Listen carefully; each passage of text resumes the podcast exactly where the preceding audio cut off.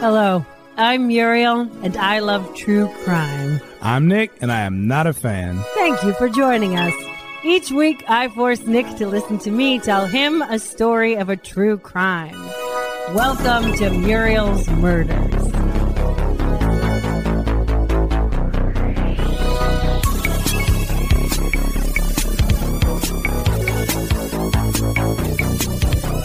Today, we're talking kidnappings, murder, the Rockefeller dynasty. Uh, you know what?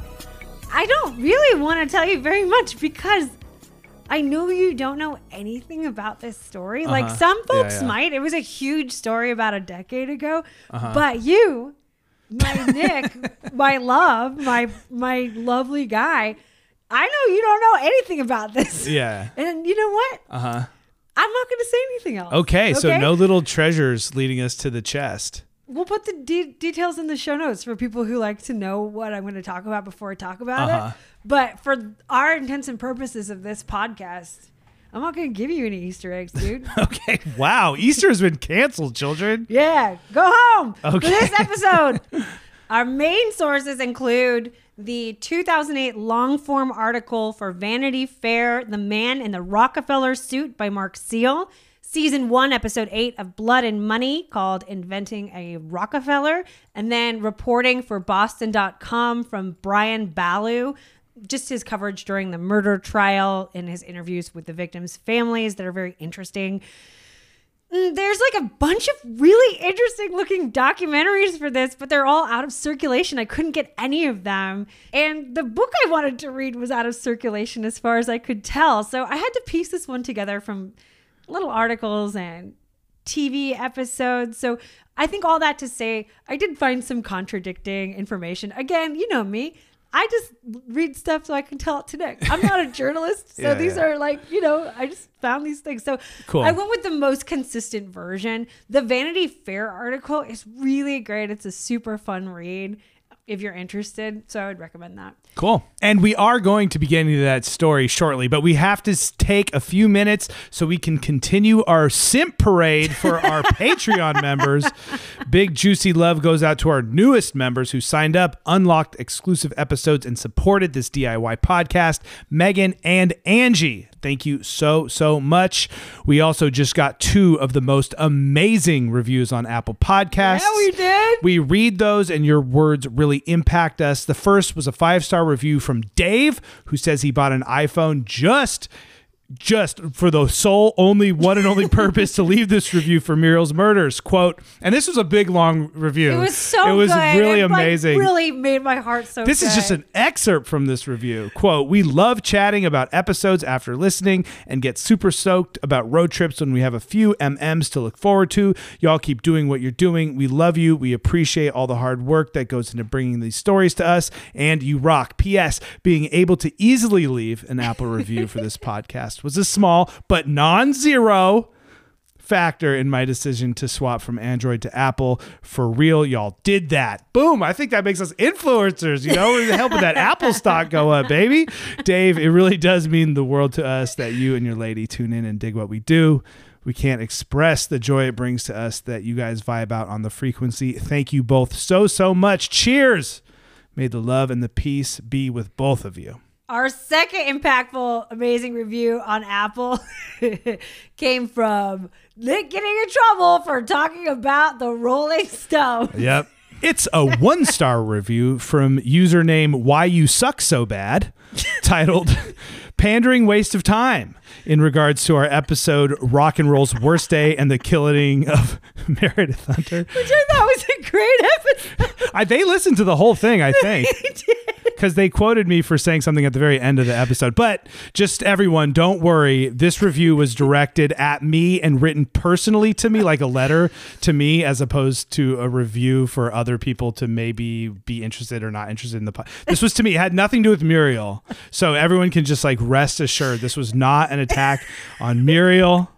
It was fully on me. I It was really. very good. It was scathing. It was- Uh, I really do want to preface uh, this, I guess, whatever, by saying I was a genuine idiot for talking trash about the Rolling Stones last episode. Obviously, they're legendary kings, and I'm an uh, unaccomplished no one. I kind of thought that was like uh, part of the package when you sign up for this podcast is like, yeah, they, they just sit in their in their apartment because like their dreams didn't come true, kind of people. But whatever. I just thought talking trash about the Rolling Stones was kind of being like, man, I hate it when it's windy. It's like, well, without wind, you couldn't populate the world. You know what I'm saying? Like the Rolling Stones just seem so big. Like I just figured it wouldn't matter. Nonetheless, I was ignorant and dismissive, and I'm definitely not trying to rain on anyone's parade. Like I would never want anyone to feel bad or think that I think they're dumb for liking something. we Yeah, all I like know, shit. I you know, what I mean? I know. We all like things and do things, whatever. Anyways, before um, this review came in, I was feeling so dumb for being dismissive about the Rolling Stones. And I'm sure lots of you thought I was stupid, which I was. We're family, and you are right to think ignorance slips through these sexy, sexy mustache and beard um, surrounded lips from time to time. I'll always feel bad when I'm dismissive or derisive of something or someone beloved. It also seems like they've listened to a fair amount of episodes, which to me makes us family. Why you suck so bad. Which is funny because I know that's like the name they wrote to say to me, but Yeah, if I say it back to them, then you're, you know what I'm saying? It's Why you suck so bad? You know, it goes like, it's just one of those things. Anyways, uh, you you you listen, baby. We're family, so of course we will mirror each other's stupidity. May the peace and love be with you. I also wanted to say I was dying because Nick has we have this like running joke yeah. where for some reason I, I'll go on this tangent where I talk shit about 50 Cent. I don't want him to hear it. I know, but it's just ridiculous. Like who like it's so insane. He's edited me out talking I just make fun of him for the Candy Shop song because I think it's a terrible song. And Nick Uh-huh. Yeah. has edited me out of this podcast talking shit on 50 Cent like three different times. He's like, it's really inappropriate. and I heard him going on this rant on the Rolling Stones, and I was literally side eyeing him. I would normally like stop it and be Uh-huh. like, dude, just let it go. You don't Yeah, to do right. that. Yeah. But I was like, you know, you don't- uh, go ahead, man. I was even sitting here because we have arguments like this, Yeah. where he'll go on, you'll go hard on something, and I was like, you like the Rolling Stones. I do. The Rolling Stones You're are, on our are great. playlist. Yeah, of course they are. Whose playlists aren't they on? I thought, anyways, whatever. It was just something. I was like, go ahead, man. Dig your own grave. Yeah. Anyway, you suck so bad, you know, in the review, went really hard in the pain. if you want to read it, I think it's buried somewhere, but it's actually, it's pretty, it's pretty. I think it's the second review. You can find it pretty easily. yeah, it's pretty sassy. So he called. sorry, I'm like laughing. So he called Nick a virtue signaling. sorry, why do I keep laughing? He called Nick a virtue signaling clown who almost certainly rolls up his windows and clutches his purse at the sight of anyone in a shade darker than Ron Howard. Good reference, by the way. Ron Howard. and I'll have you know, Yeah. I am a biracial lady. I'm half black and half white in real life. And Nick only rolls his windows up at me like half the time I get up to the car. Only when I spook him. anyway, we're all out here saying Yeah. dumb shit, you No, know? yeah, yeah. And I'm about to say some more dumb shit. So, you know, I hope I hope you're still rolling with us, you suck so bad. You've been listening for a long time. And I wanted to say also, man, Uh-huh. or lady, if you leave us a voicemail and it's funny, we might play it. That's right. I'll put the I'll put that phone number in the show notes of the episode. I yeah? like people who are big mad. It's tight. All right, this story, this is a true story involving murder, violence, drugs, adult themes, etc. So if, if any listeners are like Nick and they don't want to hear about those kind of things, please consider, you know, just listening to a different podcast. And we'll probably do a little cursing and joking, and maybe something will be incredibly offensive to you. So if you're the type of person where you like listen to a podcast and someone says something, and you're like, "I'm so mad, I need to tell them how mad." Uh, I am now. Maybe just turn us off or don't. I Or don't know. don't, honestly. Yeah, keep listening. You I know, think, I don't uh, know. I actually don't know. Yeah. breeds innovation. I don't Yeah, know what it, I whatever. can't remember what that is. Yeah. All right, Nikki, are you ready to hear this story? I don't even remember what it's about. okay, so let's get started.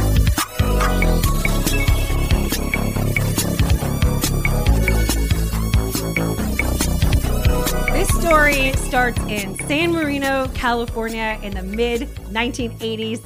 Even today, it's one of the most expensive cities in the United States. So, uh, according to something on the internet, I think it's like Wikipedia, the median home price Uh-huh. in San Marino is like $3 million. Oh, wow. Yeah. Yeah. It's known as kind of more of an old money spot, right? It's about 10 miles east of LA, small, elite, botanical gardens, private schools. You get the deal.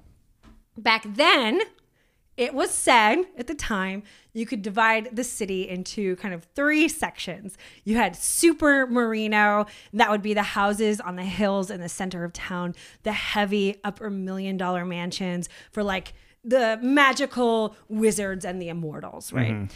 And then you had Magical wizards? like just the very the very rich. Okay. Okay. Wait, are they? Is like Illuminati stuff? No, I mean, I always think that, but I'm just Okay. saying, you know, Okay. people that live a life that we don't know about. Gotcha. And then you had just regular, plain old San Marino to the west, big houses for people who have money, but also, you know, maybe have to have jobs like being a doctor or whatever, mm-hmm. right? And then to the east is what tastefully sometimes people refer to as submarino. So cheaper houses for working class folks, which in this world meant like $300,000 houses in 1983, which in mm-hmm. today's money would be like a $900,000 house. Sure. So our story takes place in one of these t- cheapy submarino houses, a big, beautiful home with a sprawling yard and a generous guest house in the back where a young English baronet lived while studying film at the prestigious University of Southern California, USC. Gotcha. So this home belonged to a woman named Dee Dee Sohus. In the 1940s and 50s, Dee Dee was a popular socialite in San Marino, but by 1983, she was just like embracing her inner Grey Gardens pretty hard. She was known mostly as a housebound, crabby alcoholic. Mm-hmm. And aside from her fancy tenant in the back house, she lived alone until 1983 when her adopted son, John, and his new wife, Linda, moved in. So Jonathan Sohus was short and chubby with this thick, curly hair. His friends described him as a Dungeons and Dragons freak. Okay. Uh, John worked at the Jet Propulsion Lab in Pasadena. He was like a computers guy.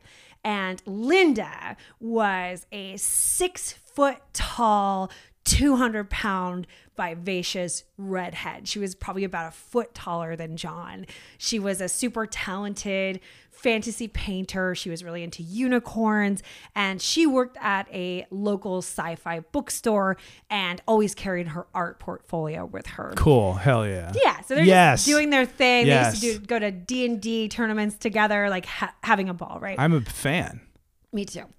They got married in a Halloween themed wedding on Halloween, 1983. That I feel like that that's before the time too. Like now that you can make that like chic. Like back then, I feel like you were really being asked to be shunned for something you were like just that. they just were like living life. Right? yeah, Like, that's yeah, it was like hard to be that back then. Yeah, I think. yeah. People were just kind of like, yeah, they were total weirdos. Yeah, But yeah. their friends were saying that. Right. Yeah. Yeah, of course. And now it's just like it would be kind of weird if you didn't have a D and D Halloween themed wedding. Yeah, yeah, You yeah. know what I mean? I get that. Yeah, yeah. Yeah. So, along with their four cats, uh, the couple moved in with Dee Dee Sohus and moved straight back in to John's childhood bedroom. Mm-hmm.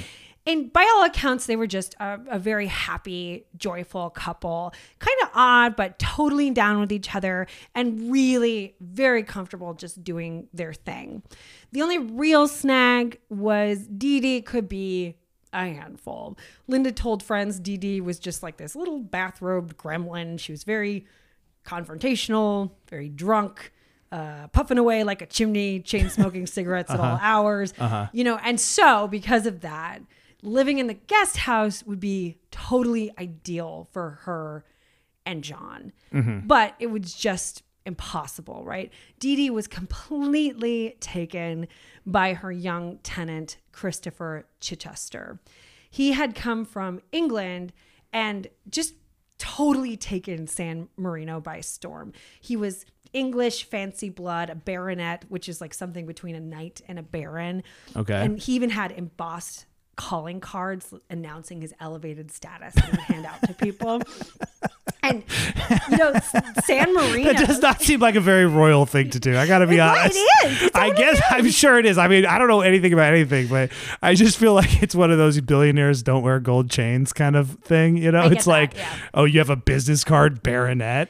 I think that it, it is. I'm sure it is. I'm sure that it is. Well, but San Marino's, Yeah. you know, this is like this place where like LA is new money, right? And splashy, and San Marino is very, you know, like old money and classy. And so, Uh-huh, like, they're just so excited to have a baronet, right? And so they were so impressed with him. He was just at every party being like kind of ferried around by all of these like older ladies right they were so impressed they even like helped him put together a public access show called inside san marino where he was like the star of it and he would interview the upper crust of the community like lifestyles of the rich and famous. yeah in his like queen's english you know so he would get all of them on the show and be like well Yeah. what do you do with your day every day like their own Yeah, yeah, version yeah. of that right Beautiful.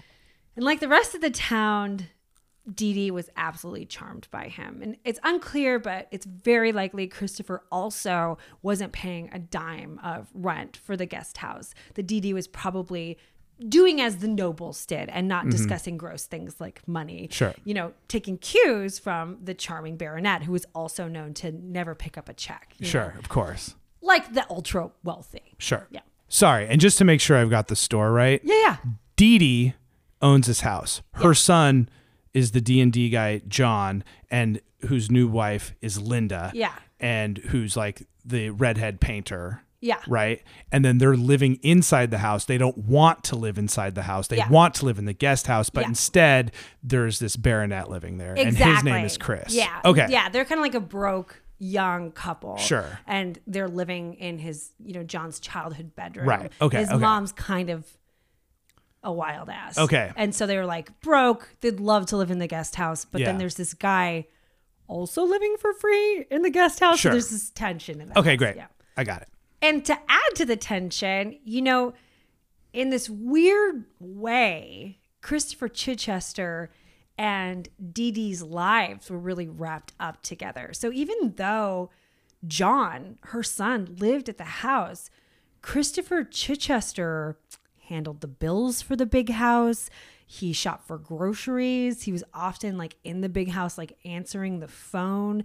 And, you know, he really often would throw these big parties in the in the backyard. And when he did, he would insinuate really that like the property belonged to him. Okay, so I won't pay a bill, but all of this is mine and I handle the finances. Yeah, and they would say like, "Oh, is it okay if we go into the big house, for Yeah. instance, to use the bathroom?" Yeah. Right? And he'd be like, "Oh yeah, go ahead." Right. You know, he was he would really assert a lot of control and ownership over Totally. the house. The thing he didn't do was interact with Dee Dee's nerdy son and Mm-hmm, daughter-in-law. So they really had a very tense relationship. Like they didn't have the same type of friendship. He didn't make any effort to hang out with John and Linda, right? He, they were not upper crust. Right. They were out there painting unicorns. Like Sure. he had no interest in forming a relationship with them. In February 1985, so about two years after this arrangement started, Linda and John were just living life. You know, they had bought a new truck, a white Nissan pickup truck, and had made plans to go to a sci fi convention with friends. And then, out of nowhere, they get this mysterious job opportunity, a, a dream job for John. And they told family and friends they were going to New York so John could interview for this high level, high security government computer job. And this is a little hazy, but at some point it sounds like Linda let it slip to a close friend that actually they weren't going to interview. They had both been recruited already and hired, and they were actually going to report for duty at some top secret US run satellite development company in New York City, like something just very top secret. Mm-hmm. But you know, they were going to report to duty, but they were going to be back to pack the rest of their things in two weeks and, and say their goodbyes. Anyway, it was kind of confusing, a lot of information floating around, but the general consensus was they'd be gone for a week or so and then be back in time for the sci fi convention and to pick up their cats. So John and Linda boarded their cats and left for New York City. And they never came back. As the weeks ticked by, Linda's family and friends, you know, they started talking to each other, trying to piece together what actually was going on. Like Oh, some of her friends think, oh, well, they said they have the jobs and maybe that just got pushed back and like Mm-hmm. it's top secret either way. So maybe they aren't able to connect with us. And like they're starting to piece together, okay, when, when did they say they were coming back? Like what's yeah. going on? Right. No one had picked up the cats, and the boarding house was calling around saying, you know, the cats have been abandoned. That's really uncharacteristic for them, right? Yeah. And all their stuff is still at Dee Dee's, you know, all of the things that were really important to them.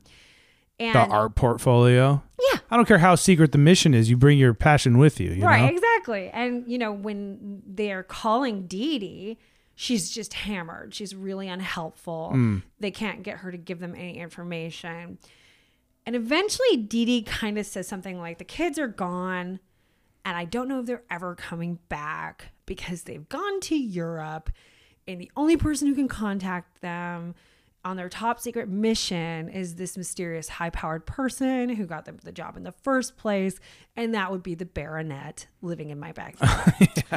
So Linda's family's like, All right, then we're calling the police. Good. Right, Good. okay. Good. Good. So finally, after two months, Two after months, John wow. and Linda went Yeah, missing, yeah. Linda's family finally filed a missing persons report. So police speak with Dee Dee and, of course, decided to interview Christopher Chichester. Yeah.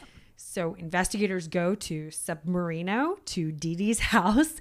They go through the yard and up to the guest house and notice first and foremost that John and Linda's brand new pickup truck is now parked in the baronet's parking space. And they knock on the door and the baronet opens the door and he's buck ass naked mm-hmm. and he's sweaty and he's dirty as in unwashed but also like he's been gardening like he's covered in dirt Like burying bodies. Two months ago. The they've been gone for two months. no it's just it's just Okay. weird it's just Okay, weird okay. right and it's the 80s and it's california so the nudist thing is not like totally out of left field Uh-huh. you know it's uh, like like the cop was in this documentary it's like describing like oh god it's like annoying but usually people will cover up you know and he's just like uh right and so he- he's like okay can you just put on a robe Yeah. and chichester says absolutely not this is my lifestyle i'm a Uh, nudist okay. like Okay. most everybody else uh, and so I'm sure this poor man sighs the deepest of sighs, and he goes inside the guest house to do his 20 minute interview. Yeah. And all Chichester would say was like, "Yeah, man, I heard they were going to work on satellites in New York with the government, but that was two months ago. That's mm-hmm. crazy, right?" And the officer checked his ID and saw Chichester's California driver's license had two names printed on it: Christopher Chichester without the BT indicating his t- title of baronet, mm-hmm. which kind of maybe should have been there mm-hmm. and then a German name, Christian Karl Gerhartsreiter. So that's odd, right? And then not only did you know this guy do the entire interview naked, Chichester completely dropped his British accent. For I was interview. wondering. Because even this, what you're saying, he's saying, I can't imagine this fancy British, those words coming out of his mouth. It's all very strange, Uh-huh, like uh-huh. really strange, Yeah. but absolutely nothing arrestable. Sure. right? So in April, a friend of Linda's and Linda's mother got identical postcards from Linda, postmarked from Paris, France. They were in her handwriting, and they simply read, Kinda miss New York. Oops, but this can be lived with. John and Linda. That's it. And it kind of lent some credibility to Dee Dee's story, kind of. Uh huh. But the messages sound nothing like Linda, who would have written just paragraphs and paragraphs. She's Sure. a really effusive person. Sure. And Linda's mother was positive also that Linda had never owned a passport. So it seemed just so bizarre to her that she could even be in Paris at that moment. Time goes by, months go by, and then in the summer, in, I believe, July, Dee Sohus called police in an absolute panic. Christopher Chichester, the only contact Dee had with her son, had moved out of the guest house abruptly without a forwarding address. He had just disappeared and he'd left in John's pickup truck. Nearly six months after her son had vanished, Dee wanted to file a missing persons report because now she had no way of getting in contact with him. Uh-huh. And Christopher Chichester was just gone. The baronet had told friends around town different stories. Most of them heard he had to go visit a dying relative, but regardless, he was gone and he was never seen in San Marino again. Didi Dee Sohus lapsed into heavy drinking after that. She stopped changing her clothes or leaving the house. Her San Marino house fell apart and she eventually sold it and moved into a trailer park where she died alone in February 1988. And John and Linda's case remained cold and the baronet disappeared into thin air. And they never did like, okay, we should look for bodies or anything. There was never a search. For, they never looked for them. No. Okay. All right. 20 years later, though, across the country in Boston, Massachusetts, the baronet reemerged. On a sunny day in July 2008, he stepped out of the Algonquin Club, one of Boston's oldest and most exclusive members only clubs where he had been living temporarily. The baronet, of course, was older, balding. He looked more like Niles Crane from Frasier with like Elvis Costello glasses. Mm-hmm. And today he had on khakis and a blue polo shirt, and he carried his seven year old daughter, Reigh Storrow Mills Boss, on his shoulders. Oh, he's a dad now. Okay. On this daddy daughter day, they were headed to the Boston Commons to ride the swan boats. A social worker trailed just a short distance behind them, monitoring the entire interaction. As the odd trio walked down tree lined streets with houses belonging to Kennedys and U.S. senators, a black SUV limousine pulled up to the curb. The baronet calmly set his daughter down, turned, and gave the social worker a hard shove, knocking him down. He opened the door to the waiting SUV and yanked his daughter inside, knocking her head against the door frame in the process. Oh, come on. the on. driver man. took off with the social worker still clinging to the door handle, dragging him along for several feet until eventually he just fell violently into the street. The baronet had paid the driver $30,000 earlier for the ride and explain to the driver that they might have to deal with escaping from a quote unquote clingy friend. Oh God. The baronet had this is like, man, just don't believe anything anyone says. And obviously, if they say something like that, they're always wrong. You know. The baronet had just gone through a humiliating divorce. Mm-hmm. His ex wife, Sandra Boss, had been the breadwinner in the marriage, a, Harvard, a Harvard Business School grad, bringing in upwards of $2 million a year, working as a senior partner at a global management consulting firm.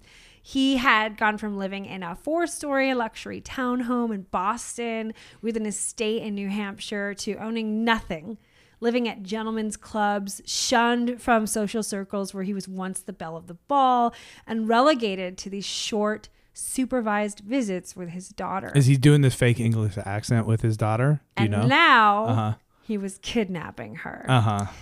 The baronet told the limo driver to pull over and to wait for him while he took his daughter to the hospital to get her head checked out. Then he would drive on to Rhode Island to have lunch with the son of a senator. The driver watched the baronet and his daughter get into a taxi and drive away, and they never came back. Mm-hmm. He's like, I'm gonna take my daughter into this hospital, and just goes outside of the car, and then gets in a taxi and leaves. Yeah. After an Bold, Amber man. Alert was issued, police went to the Four Seasons Hotel. Oh, so the the driver called it in. This The social worker did. oh the social worker. obvious. Okay, Yeah. I guess that obviously that makes sense. Okay. After an Amber Alert was issued, police went to the Four Seasons Hotel to speak with Sandra Boss, who was in a suite waiting for her daughter to complete the court mandated visitation with her father. Now that Reigh had been kidnapped, investigators needed any information Sandra had about her ex husband that could help track him down. But as they questioned her, they found she knew absolutely nothing. He didn't have a driver's license, he didn't have a social security number, never filed a tax return. He only used her credit cards, he never had one in his own name never had a cell phone in his name. He literally had no identification papers to speak of. In fact, they had been married for about a decade. And for that entire time, her ass thought he was Clark Rockefeller of the famous Yeah. Rockefeller dynasty. but it turns out that guy doesn't exist.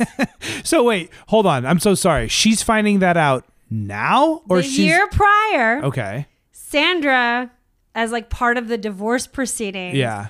had hired a private investigator to look into his past. But during the divorce proceedings, they negotiated a deal. Sandra agreed to stop any investigation into quote unquote Clark's past and pay him a one time $800,000 settlement. And in exchange, she got everything else all the marital properties, all the money, total custody of their daughter, with Clark receiving three supervised eight hour visits a year. And then afterwards, she just picked up and moved to England with Reigh. So, as a part of the settlement, she just agreed not to look into it. Yeah, I was gonna say three supervised things a year. Yeah, because I was like, it would also seem like part of this during the whole court proceedings is the judge would be like, "You're obviously a scam artist with no paper trail whatsoever. He just said, we "Don't could act." never allow you to be with this child." But I guess three a year supervised. Yeah. Yeah. She, he said, if- if you don't do anything, you can have everything. Uh huh. If you don't look into my past, Yeah. you can have everything. Right. If Sandra had pressed on with investigating her ex husband's past back in 2007, she would have found Clark Rockefeller had spent the last 30 years living under aliases such as Christopher Kenneth Gerhardt, Christopher Chichester, and Christopher C. Crow. He was known as a film producer, an art collector, a collector, a physicist, negotiator of international debt agreements, an English aristocrat, a hedge fund manager, just to name a few. And he was wanted for a 20 year old double murder. Oh damn! Here we go. All right. So this whole mess started in West Germany. What we know is our guy started out as Christian Karl Gerhartsreiter. He was born in 1961 to a house painter and a stay-at-home mom who I believe was also a seamstress. He was fairly small, short, thin, blonde, unremarkable. And in 1978, as a teenager, he met an American couple traveling in West Germany, Elmer and Jean Kellen. They did the thing where you say, come visit anytime. And Christian did. And the 17 year old showed up unannounced at their house in Connecticut just a few months later. It was super weird. He stayed for a few days. they were like, all right, see, bye. Uh, so he rode around and eventually found lodging with the Savio family in Connecticut after claiming to be a foreign exchange student. And by this time he had developed a whole persona. He, you know, he was the child of a wealthy German industrialist who worked with Mercedes and he wore white sunglasses and super tight Euro pants and had long beachy hair. Uh, he ended up enrolling in the local high school and would just sleep on the Savio's couch. He apparently got really into Gilligan's Island at the time, specifically the Thurston Howell III character. So remember, that's like the super rich guy. That's who he based his whole fake persona. on. So the one with the ridiculous accent, right? That's so classic. so he God, spent a ton of time mimicking that accent. Yeah. Buffy, darling, get me my daughter, da-" right? yeah. And uh, years later, his principal at the time at the high school still remembered that, just being like, "What is this kid doing?" Yeah. Eventually, the family kicked Gerhartsreiter out for just being ridiculous. Like Yeah. he didn't clean, he didn't help out. He expected to have his meals and laundry waiting for him on demand. And the last straw was one of the little kids came home and was locked out of the house in the winter in Connecticut and Yeah. he was like lying on the couch and she was trying to get in and he just didn't feel like getting up. So he just left this little kid like in the snow on the porch and they were just like all right get out you can't live here anymore Yeah. just because he just was like i'm i'm rich I'm on my island. yeah I have you have a question. yes If you were a little kid and you were, uh, who do you, which television character probably would have, you know, charted your path towards? from gilligan's island No, from any show. It's got to be something from The Simpsons for me. I feel like it'd probably be like someone making like the a fake queen or king from Simpsons would probably be what I would base my whole fake identity on, or maybe like uh, uh, the scientist or Doctor Nick or one of those people. They had big impacts on me. Yeah, I don't know. I guess I think I I think like I just used to do dumb ones. Like I would think somebody was cool, like that I didn't get. Joey from Blossom. No, I I think mine would be stupid, like like Claire Danes from my so-called life, like somebody angsty. Uh huh. I think I would just be like that. I'm gonna be this person forever. I don't think I understand your question. I I don't know if I have a clear question. I'm just saying this young kid like latched onto a character and was like, I'm gonna pretend to be this forever. Yeah, right. So like who was that? Or maybe oh, that's probably the deeper question is we don't even know, but obviously we all have just like copied a television character from early on and pretended to be them for the rest of our life. Yeah, I mean, I don't think you would pick Doctor Nick. I No. feel like what you're saying is strange, but Yeah, your yeah. an- your answer to your own question, I don't think is true. Right. But Of course. I- Because the real answer to my question would probably be like Joey from Blossom. No, the real answer to your question is like Salvador Dali. I mean, I don't think Yeah, I think you you I know who you're patterning your life after. It would be like Some like, magnificent genius. yeah. I mean, that's who you're Uh-huh. gonna be like. Okay. You know, you're gonna be like, I'm I'm a quirky artist. you know? Okay, great, great. Yeah. Okay, so you're angsty Claire Danes. I don't know. No, I I think I think that I no, I don't know what my answer would be. Okay. Yeah. I don't think I do any. I don't think. I think I just kind of Homer Simpson. You think I'm pattering my life after Homer Simpson? Ugh. I hate all of this. Okay, Why okay. are you derailing my sorry, sorry. I th- really thought I was gonna. It was, I, re- I honestly thought it was gonna be interesting. I really did. I genuinely thought this is a a fun, interesting little sidetrack. Maybe it was. Who knows? I'm trying to do this thing. Okay, okay.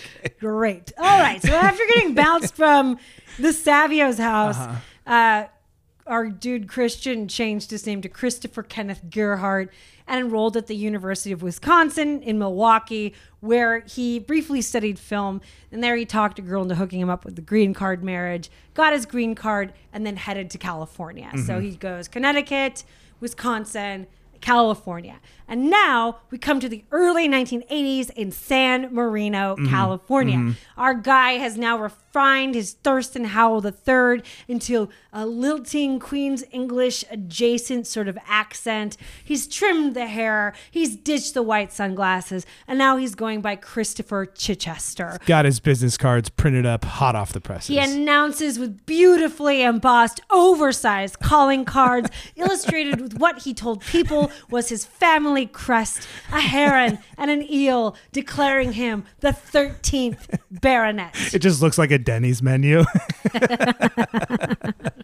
He was broke as a joke, but he knew how to work it. Chichester started ushering at the most well heeled Episcopal church he could find in San Marino, charming the pants off the upper, crusty old ladies. He ate the free lunches at the local social clubs. He spent his time at the beautiful free libraries reading. He hung out with the older set in their mansions, being all cute and natty and charming, impressing everyone with his royal blood. Meanwhile, he's like driving a crappy Datsun with the inside filled with post it notes to himself like a complete psychopath. he told everyone he was getting his MFA from in film from USC, hinted that he even taught there occasionally. He was deeply passionate about film noir. And he may have audited classes, but he was never enrolled in USC. Although he definitely knew how to get into parties and was like, mm-hmm. I guess, like a figure there. yeah. Then like we said, he had that public access show. They were like, "Oh my god, you're amazing! You know, media, do the show." And he had all these like locally famous San Marinos on there, like the police chief at the mm-hmm, time. Mm-hmm. And this is how his relationship with Dee Sohus started. Another older woman charmed by this young English royal. And, and more than likely, like we said, he never paid rent on that guest house. He never really paid for anything. And here, as Christopher Chichester, he lived in the guest house. Linda and John Sohus disappeared from the main house in February 1984. And then in July 1985, Chichester changed his name to Christopher Crow and left San Marino in John and Linda's pickup truck, never to return. Mm-hmm. All right, so this next section of his life is a little wild. I pieced it together from a few sources, but I believe in the end, he had three jobs over a period of three years in and around Connecticut. Now, Christopher Crow, our guy, moved to another blue blood old money enclave, the city of Greenwich, Connecticut. And he did the same song and dance. He dressed in Burberry jackets and mon- monogram shirts and hung out in yacht clubs, acting like he belonged there. And this fool got an interview with a venture capitalist, like a famous one who was like training like this really famous like junk bond king. It's like this mm-hmm. very famous venture capitalist Okay. who told him he got like in the interview he told this venture capitalist oh hey i'm a producer from los angeles who just did all the recent alfred hitchcock presents remakes and based on that interview he got hired as a resident computer expert for a well-known connecticut-based brokerage firm like he has no training in computers whatsoever Yeah, no college uh-huh, education Uh-huh. and But he was just good about lying about working on a TV show. and then also like he got hired for being a t- TV producer Right. to do computers. Like, Right, what right, is this right. world? And he wasn't even a TV producer. He lied about being a TV producer to, you know what I mean? and it went like surprisingly well. Yeah. I, you know, like he was like doing it, Uh-huh. and he wasn't getting in trouble or whatever until I guess they checked the social security number he gave them on his hiring paperwork, and oops, it was David Berkowitz's. AKA serial killer son of Sam's social security. Just totally number. randomly. I don't know. Like out of all the numbers in the world, he like walked into that gin joint. I mean, whatever it was, he put David Berkowitz's social security number on all of his hiring paperwork, and they, they fired him. They were like, "Who the hell is this guy? What what's happening?" So anyway, he got fired from that one. And then next, again, without any experience or college degree, Uh-huh. He managed to talk a former Goldman Sachs executive who was like always known for being super horny for like anyone who presented as being really blue blood. He talked this guy into hiring him as the sales manager uh, for corporate bonds for Nikko Securities Limited with a starting salary of $150,000 a year. And that's around 420 thousand dollars in today's money, so like a fat salary. And apparently, he got hired. No references were checked, and as Christopher Crow, he literally had no idea what he was doing. And this is according to our Vanity Fair article. This is just a quote from that quote. The staff he led was unimpressed. It was obvious he had no experience. He was hired as this is all sorry, so funny. So quote, he was hired as sales manager of corporate bonds, but he had never sold a corporate bond, said Richard Barnett, who was hired by Crow as uh-huh. Nikko's director of corporate bond research. Quote, he had no idea what he was doing. Yeah, yeah, yeah. So that was actually a complete garbage fire. And this time, Christopher Crow was fired just for straight up incompetence rather uh-huh. than for using a serial killer's social security number. okay. Hey man, that's that's a step in the right direction. Wild. You know? Good for him. At least he's getting better at something. His final position was for the distinguished Wall Street securities firm Kidder Peabody and Company. But this time, but his time there was short lived because Christopher Crow had made a big mistake a few months earlier. In the summer of 1988, Someone had tried to sell John and Linda Sohus's truck in Greenwich, Connecticut to some nice people at the Episcopal Church. Mm-hmm. And that set off some interstate alarms in some crime databases. And by November 1988, investigators working the Sohus disappearance made their way to Connecticut to check some things out. Investigators found, strangely enough, a hedge fund manager named Chris Crow had sold the couple the truck. They're like, how did they get the truck, right? So they tracked Chris Crow all the way to his new job at the securities firm on Wall Street, only to find he'd abruptly taken a leave of absence right before their scheduled interview. He stripped down his clothes, rubbed a bunch of dirt on him, and left. Apparently, Chris Crow's parents had tragically been kidnapped in Pakistan. Oh my god. and he was on the first flight out of mm-hmm. the country on a mission to rescue them and had taken an indefinite leave of absence. And that was that. He was gone. What I wonder did was he I wonder if did he realize selling that truck was a bad idea? No, probably just selling the truck was he needed the money and he was going to leave regardless. It ended up being like a stroke of luck that he left right after he sold the truck.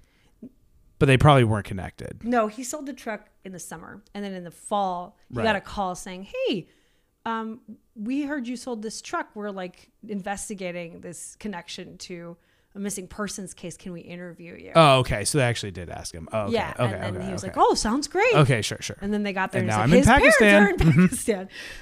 Um, Okay.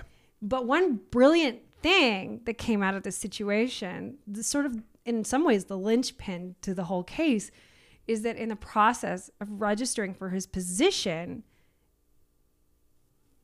in this last job, Chris Crow, aka Christopher Chichester, aka Christian Gerhartsreiter, had to provide his fingerprints to the US Securities and Exchange. And investigators were able to connect the fingerprints they had on file for both Christopher Chichester and Christian Gerhartsreiter, confirming that those three men were one person. And they were able to take that set of fingerprints mm-hmm. and register them in a national database and then flagging this mystery man as a person of interest in the Sohus case. Gotcha. So that was very incredibly helpful in Sure. strange way, right? Yeah, yeah. After this, though, the Sohus case once again went cold, and Frico went on the run for something like six years. While we lose track of our shapeshifter for a while, time moves on. By 1994, Dee Dee had sold her house and passed away, and John and Linda had been missing for almost a decade. In May of 1994, the new owners of Dee Dee's home decided to put in a swimming pool, and in the process of digging, they found a pile of human bones. The bones of a 27 year old male dressed in a flannel and blue jeans, basically pretty much John Sohus's uniform. Ugh. The skull indicated the victim died of blunt force trauma to the head, and the closing indicated multiple stab wounds. The body had been cut into three pieces, and the skull had been wrapped in two plastic bags one from the bookstore at the University of Wisconsin at Milwaukee, and one from the bookstore at University of California, mm. University of Southern California. Right. USC, right. R.I.P. Investigators used luminol then to check the guest house for blood for the first time in 10 years and found four large pools of blood with wiping details etched in, indicating an attempt to clean. Hmm. And then everybody started remembering things. One neighbor came forward to say at the time of John and Linda's disappearance, Chichester uncharacteristically borrowed a chainsaw from him. Another neighbor was like, come on, guys, nobody said anything. Right. Another neighbor said, oh, yeah, and I also saw him burning stuff in the backyard at odd hours. Um, and friends came forward to say, like, right after John and Linda disappeared, Chichester hosted this big backyard game of Trivial Pursuit. And they remember the yard had all of these freshly dug up holes in it. And they were like, What's up with your yard? And Yeah. Chichester was like, Oh, we're having like a nightmare with the plumbing. And they, they were like, Uh-huh. Now they were like, Oh, So, yeah. Okay. And there's no Linda's body yet. It's just. No, Okay. just R.I.P. But even with this explosive evidence, there were these big problems. One, there was no forensic evidence linking the baronet to the crime. There was no fingerprints, hair evidence. Like there was nothing that was actually, you know, in the bag. It was just too old. You know, like there was nothing, fingernail scrapings or anything like that Yeah. that would link the baronet to you know, Sure. whatever. And two, John was adopted and he had no dental records. So there was no way through DNA to fully identify him, like to Oh. positively Oh. identify him. Oh. They had bones, but they mm-hmm. actually couldn't say it was John. Hmm. So once again, the case remained cold. Meanwhile, Frico is out there marinating in his juices and developing into his final opus, Clark Rockefeller.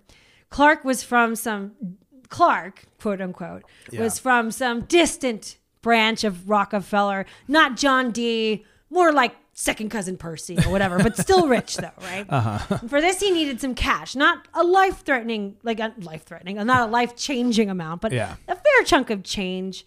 No one knows exactly how he got it, but he did manage to get enough to pull off his scam. So he got the right clothes. He got a nice apartment on the Upper East Side of Manhattan. He got a designer dog and he got some play money. And he joined the most exclusive Episcopalian church he could find. In the 90s, in the in the early 90s, Clark Rockefeller developed a relationship with his next door neighbor, a high end art dealer named Martha Henry. And here's an excerpt from Vanity Fair. Quote, he told her about his parents' death in a car accident when he was 16, just before he went off to Harvard. She also learned that he never ate in restaurants because you can't trust the kitchen, that his diet consisted mainly of cucumber and watercress tea sandwiches, only on Pepperidge Farm bread with the crusts removed, and Pepperidge Farm cookies, preferably the Nantucket variety. Were those fancy back then? I mean, I, they're still kind of fancy now, but was that like good and okay? Sorry, I don't know. Yeah, Uh, yeah. That his favorite food was haggis, the Scottish dish, and his drink of choice was Harvey's Bristol cream sherry. She said, You just think, oh, well, he's a Rockefeller. He's eccentric. he eats garbage, and isn't haggis also like I've never had it, but isn't that it's famous for not smelling good, right? it's intestines. I mean, I think people. Uh, People just don't like intestines, you know.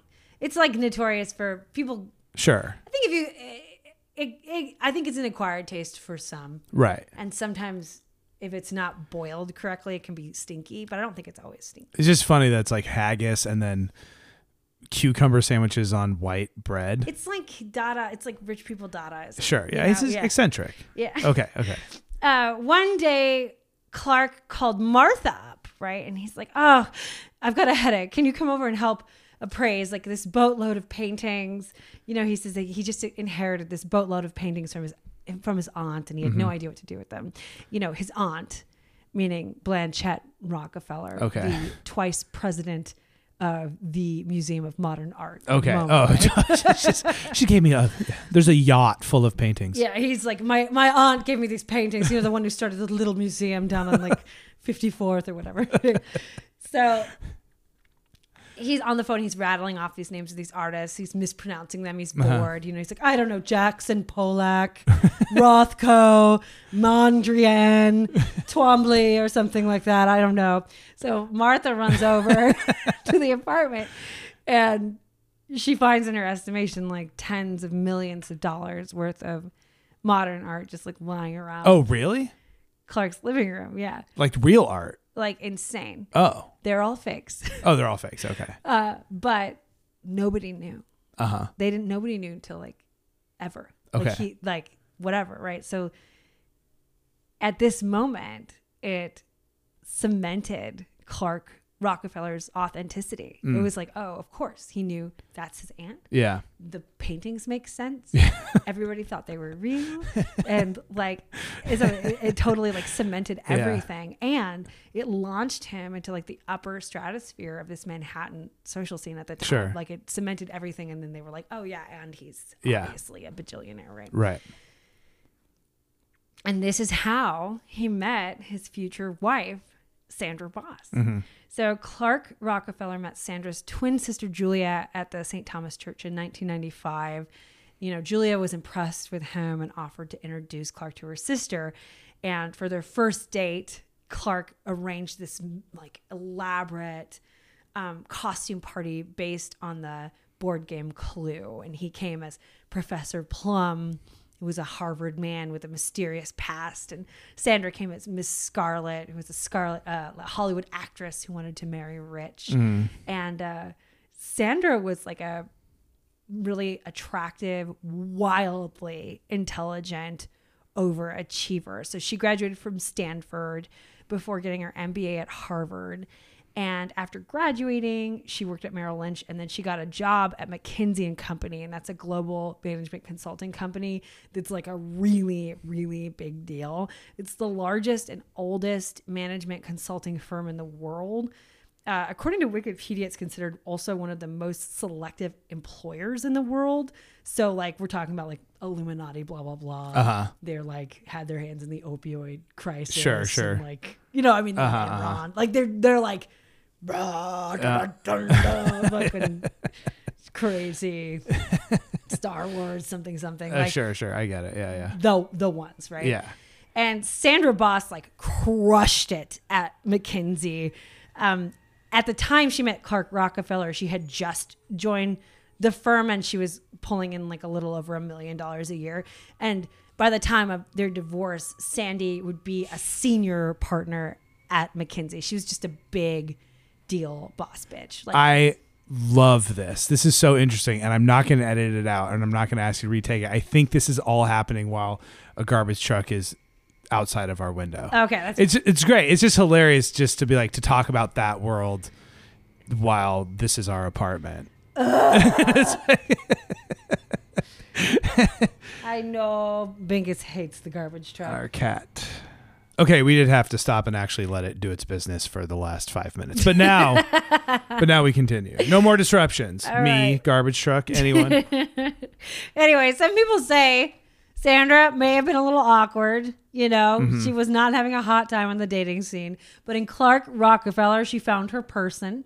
She said he was brilliant, spoke a bunch of languages, was fluent in Klingon from Star Trek, which she was super into. Okay. Well read, Ivy League educated. Uh, as he told it, his mother and father were tragically killed in a car crash when he was a teenager. Every source I've read has a slightly different story regarding how he explained his money situation, which makes sense to me because he's basically making Right. it up, right? He's got to check his post-it notes inside that Datsun. Yeah, right. See which lie he told the what person. Right. So I don't know. I, I don't think it really matters. Sure. I think he said he grew up rich, but his family fortune was wiped out by a lawsuit.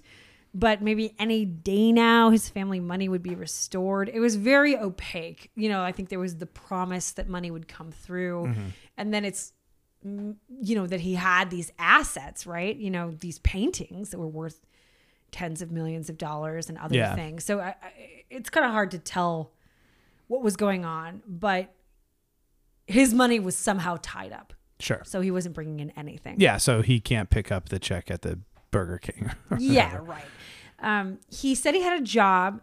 He worked helping consult with the governments of developing nations on debt management through his company Asterisk LLP.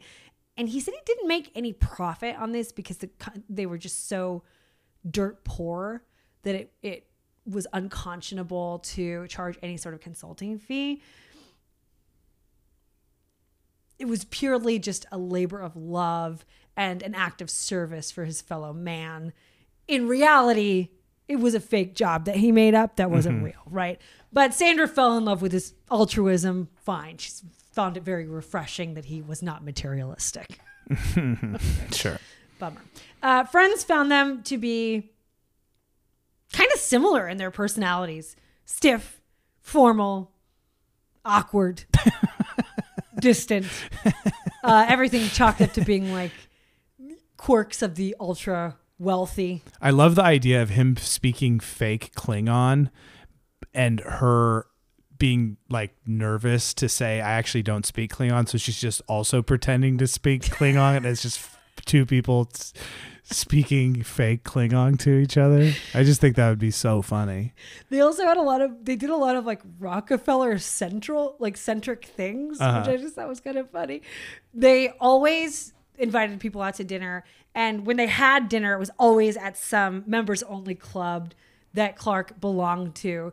And friends said, you know, it was really convincing because when they signed in to these exclusive clubs to have dinner in the register, Clark would just sign right underneath you know, billionaire Laurance Rockefeller's name, you know, on the register. They were alphabetically right next to each other, so it felt very legitimate. Um, one friend who spoke to Vanity Fair said that one time they were out at one of the clubs and they had a really spectacular view of the skyline and Rockefeller Center was there and they pointed it out to Clark and it was like, oh, hey, the Rockefeller Center. Yeah. And Clark just smiled at the table, reached in his pocket, and pulled out a single key and said, Yes, I have the key right here. and the friend was like, Oh no, this guy's nuts. Yeah, yeah, yeah, yeah. There's yeah. not like a single key to the Rockefeller Center. And that was the first time they didn't say anything, but they they definitely were just uh, Uh-huh. you know, a little bit sort of okay, I'm gonna put my distance between Yeah, us right. you know, it was very much like they maybe weren't a super fun couple, but they were Uh-huh. just so extravagant that it was always fun to go out with them. Sure. But these kinds of things would crop up and people would, it, it makes them nervous, you know? It's funny if the narrative was, yeah, I think like one of the real Rockefellers just gave their like stupid cousin a key to the janitor's closet and said like welcome to the family. people definitely, it felt incredibly convincing, especially with the Uh-huh. art collection. Uh-huh. It just felt incredibly convincing.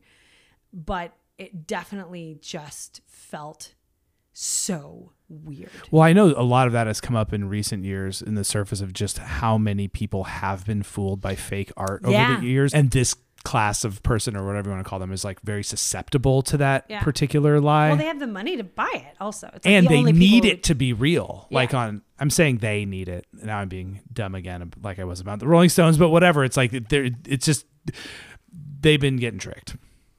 Well, they're the only people who can buy it. Right. Who, who's going to buy a Rothko?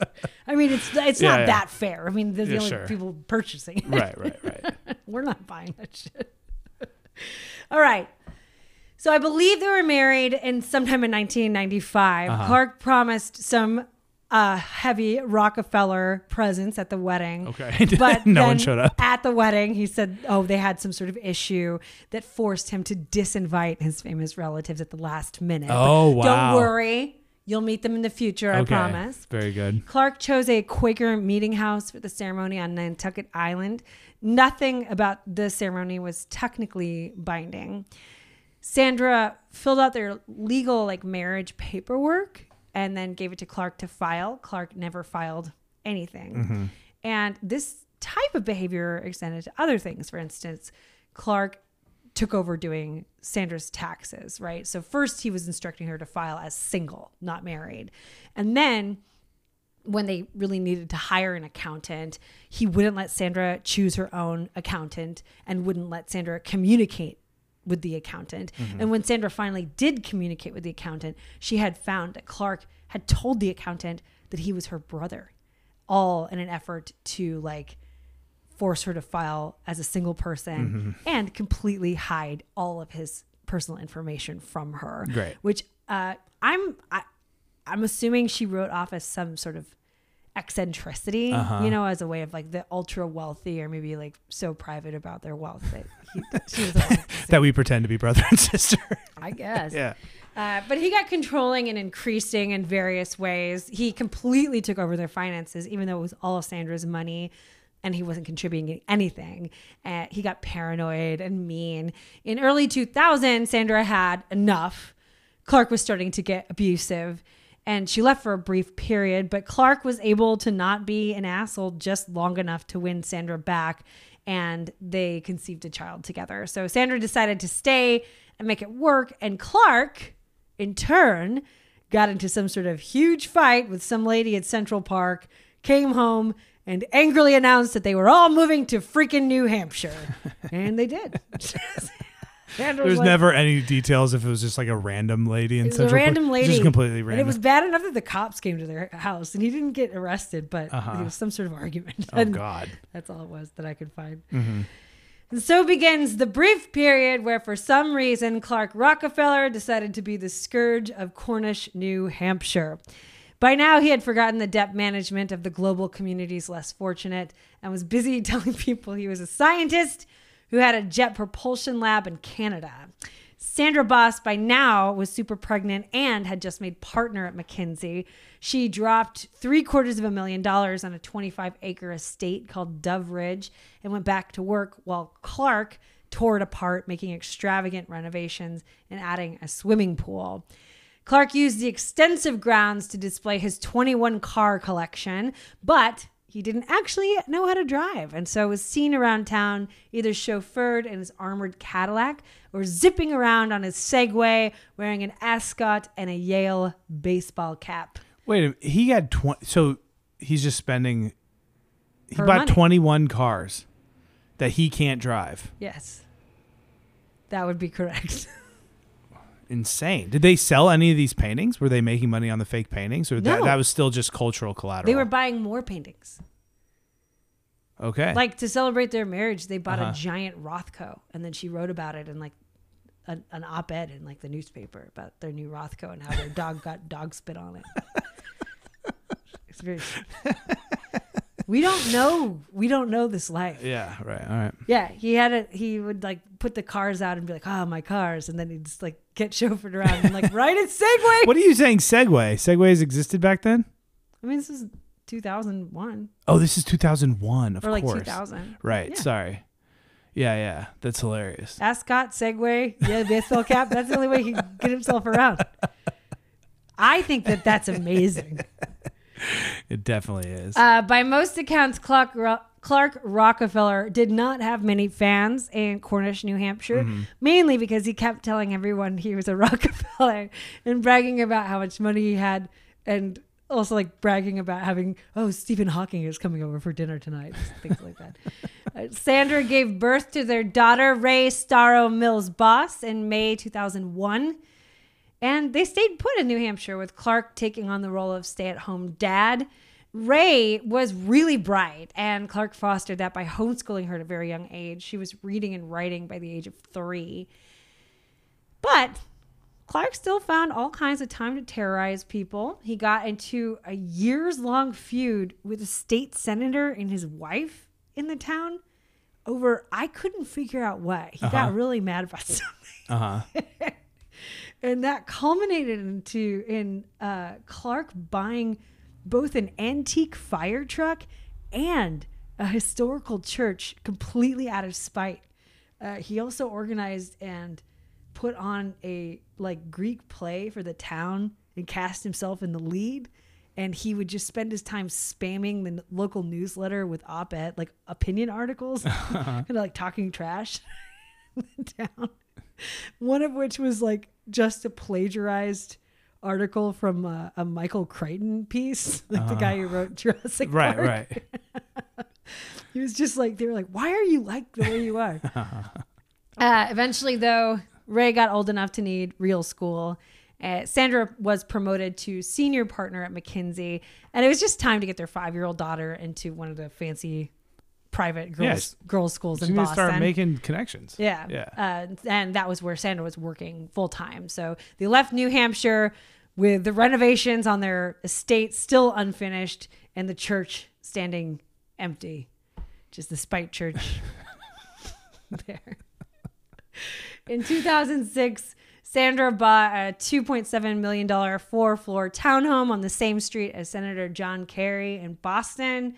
Clark told his friends at the Starbucks that he sold his Canadian jet engine company to Boeing for a billion dollars. And he was now a man of leisure while his poor wife, Sandy, was slaving away for just $300,000 a year. Hmm. Uh, Clark said he was mulling over maybe donating a planetarium to their daughter's elementary school. Yeah, it's just so. I mean, just basically be like, oh, really? What was the name of the company? At, in 2006, you could look it up. I mean, there's a lot of stuff I can't believe people were not Googling. Yeah. I guess that's just not the way of the world in that world. Yeah. Anyway, Boston was the end of the road for old Clark, Rockefeller. The bloom was off the rose, and Sandra left him sometime around 2007. Sandy moved into the Boston Ritz, while Clark, totally blindsided and even more tragically, cut off from Sandy's money, moved in with friends. He was stuck with the mortifying task of attempting to sell off his car collection, unload his art collection to his rich friends, desperate, telling everyone Sandy left him and bled his fortune dry. So it sounds like at this point, Clark was making all this noise, right? And mm-hmm. so Sandy's dad decided to do something totally radical. He decided to Google Clark Rockefeller. Thinking like, why is this guy acting like he has no money? Yeah. By the way, oops. How did she not Google him yet? I hate and shame. And you know, I she's a genius, right? Yeah, right. But man, she hadn't met a single Rockefeller in like 10 years. Right. And her daughter hadn't met any Rockefellers. I'm like, No grandparents no showing up. grandparents. I mean, he said his parents were dead, but like no uncles. Yeah, you know? right. So Mr. Boss, he starts poking around and you know, he he looks up Clark Rockefeller's parents, right? His late mother was supposedly Ann Carter, a, a former American child star, easy to Google, mm. has a Wikipedia page. And uh, this woman, Clark, said died in a, a car wreck, right? Well, of course, looks up Ann Carter, not his mother. Also, she wasn't dead.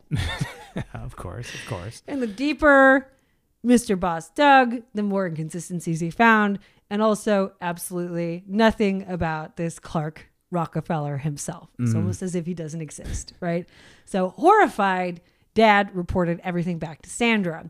And based on this, Sandra decided to hire this private investigator to find out who she was married to this whole time.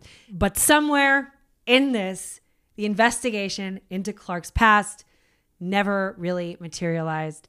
Instead, Clark gave up all his rights to his daughter and any marital property in exchange for this large payout and no investigation into his mm-hmm. identity. Mm-hmm. After his divorce, Clark just got weirder and weirder. He had enough money to live his high life, dining in private clubs and living in luxury hotels, at least for a little while. But he was unglued. And, you know, he, he was.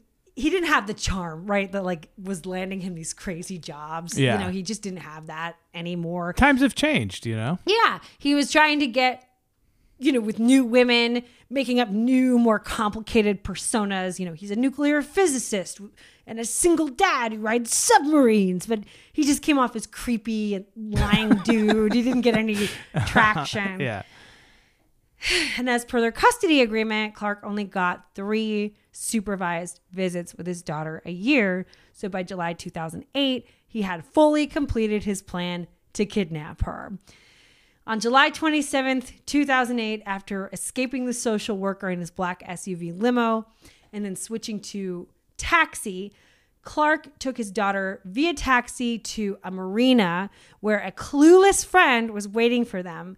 Completely unaware of the situation, this friend drove the pair to Grand Central Station in Manhattan, dropping them off just as her cell phone lit up with an amber, amber alert for Reigh. Wow.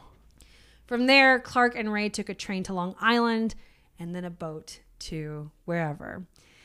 Back at the Four Seasons in Boston, Sandra and the investigators had no idea where Clark could have taken their daughter. When speaking to mutual friends, they found he had told different stories to everyone that he was going to the Bahamas, to Alaska, Peru, wherever. But they did catch a break when one of these friends mentioned having a dirty wine glass Clark had touched from the night before. Investigators lifted Clark's prints from the wine glass and, fingers crossed, ran it through some national databases, worked with the FBI, and they got a hit on a 22 year old unsolved murder case in California. Yeah. And from there, police were able to release his old photos, all his old aliases, old stomping grounds, anything that could help them make a connection. And all of this paid off. A few days later, a call came into the FBI. A woman said she had just sold an apartment in Baltimore, Maryland to a man named Chip Smith for $432,000. He paid the entire thing in cashier's checks and moved in with his young daughter Muffy. And she said he he said he was a single dad from Chile and the captain of a ship. Okay. Gilligan's Island. The FBI hustled on down to Baltimore. They knew Chip had a boat moored at the local marina, so they had someone working at the marina call Chip to tell him, "Hey man, your boat's sinking." so Chip ran down to the marina to check on his boat. An FBI agent yelled out, "Hey Clark, where are you going, Clark?" And this man turned around and yelled back, "I'm going to get a turkey sandwich." and then immediately got tackled by about 20 FBI agents with guns. Oh my God. Authorities were able to determine Clark Rockefeller's real identity was the German one.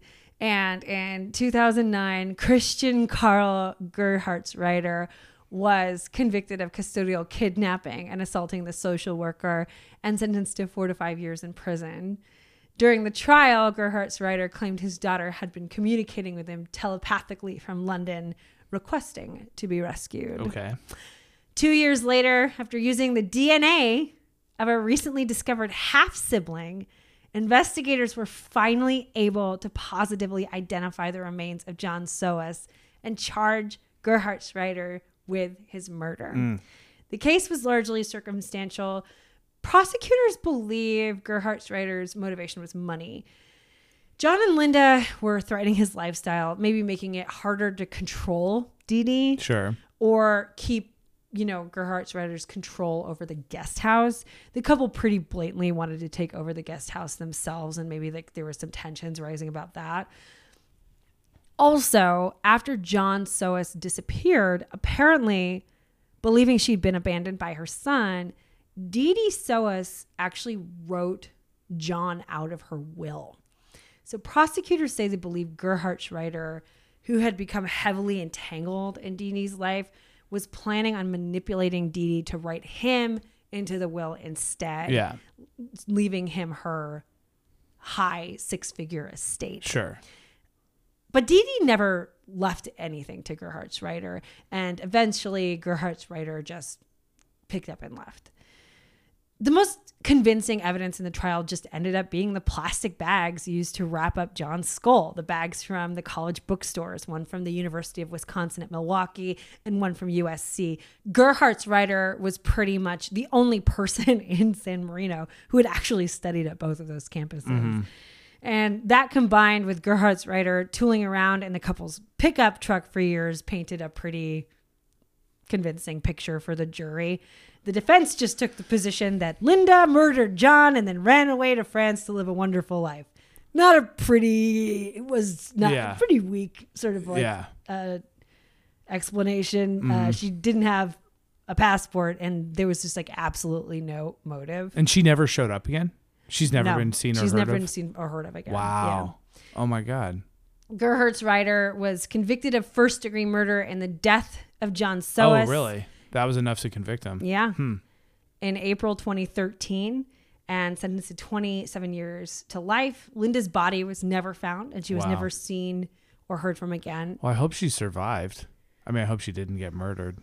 I think that yeah, she probably, too. yeah, I mean, I don't know. R.I.P. or live in peace, whatever. Yeah. Linda, yeah. He Christian Karl Gerhartsreiter denies any like wrongdoing hmm to this day. In any category?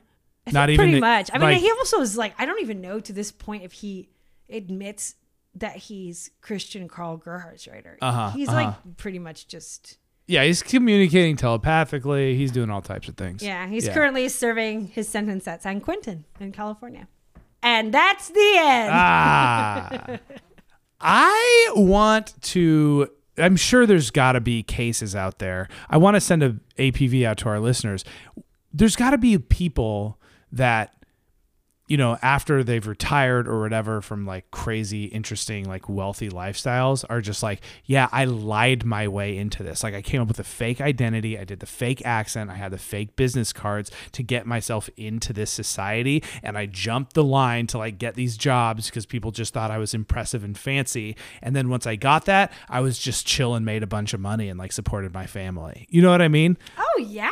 I- but I want to know those stories. There's got to be some that are super famous, like, oh yeah, what's his name from blah blah blah. That's his story or something. You know what I'm Yeah, saying? yeah. Because it's just like you can be a scam artist. And do good in the world. Yeah, you know oh what yeah. I mean. You just want a positive scam story. Yeah, I want a positive scam story, and even if the positivity is just personal enrichment, but you didn't also then just like lie and steal and you know marry rich and bleed all the money dry. You know what I'm saying? Like someone who lied their way into some sort of impressive job and then was just cool and good at and good at that job. You know what I'm saying? You have such a nice heart. You're just such a sweet. No. Mm-mm. Don't trust me. I I trust you. Even No. if you roll your windows up at me sometimes. I trust you. Thank you so much for listening to Muriel's Murders. She did all the research. She did all the writing. She even told you guys the research she didn't do for this pod. I mean, what other podcaster that makes no money at this job? I make some money. I know we make some money and we love you guys. you. And and yeah, and the way we make money is when you sign up for our Patreon or through our Spotify feed. We don't get the names of the people that sign up through Spotify. That's why we really do take the time to thank all of our Patreon members, but we can't thank those that sign up on Spotify. But just know we love you. Uh, those links are in the show notes. You kick us five bucks, we get you a bunch of exclusive episodes. Plus, you get the the warm sensation of supporting the show. Yeah. Just Mario. Like, I was just gonna say, just What? like be in your pants. Yeah, exactly. exactly. Mario Casalini did our music. Find him on Instagram at Casalini Beats. We've got contact information in our show notes. Leave us those reviews. Lord knows we love them. Um, That's it, man. yeah. Yeah. Yeah, yeah, yeah. Okay. You know, we appreciate everything you do, and so uh, Yeah. you know, have a great day. Take We'll care see of you your next week, man. Yeah, for sure. Take, care care of of yourself and each other. R.I.P. Jerry Springer. Peace.